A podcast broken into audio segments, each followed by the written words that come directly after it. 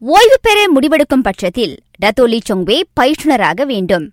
நாட்டின் முன்னாள் பூப்பந்து வீரர் ரொஸ்லின் ஹஷிம் அவ்வாறு விருப்பம் தெரிவித்துள்ளார். பரந்த அனுபவம் கொண்ட சொங்வேயால் அடுத்த தலைமுறை விளையாட்டாளர்களுக்கு முன்னோடியாக இருக்க முடியும். அது நிச்சயம் என ரொஸ்லின் கூறினார். மூக்கு புற்றுநோய்க்கு சிகிச்சை பெற்று வரும் சொங்வே தமது எதிர்காலம் குறித்து விரைவில் அறிவிப்பார் என எதிர்பார்க்கப்படுகின்றது.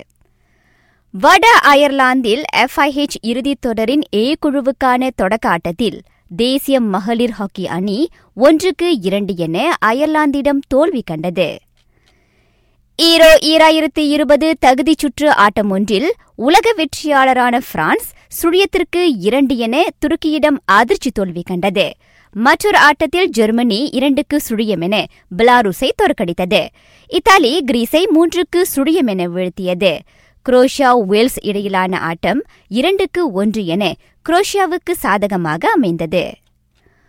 ஆஸ்திரேலிய வீராங்கனை ஆஷ்லி பார்த்தி பிரான்ஸ் பொது டென்னிஸ் போட்டியில் வாகை சூடியுள்ளார். இதனிடையே ஆடவர் பிரிவின் இறுதியாட்டத்தில் முன்னணி வீரர் ரஃபயால் நாடால் டொமினிக் தியமை சந்திக்க உள்ளார்.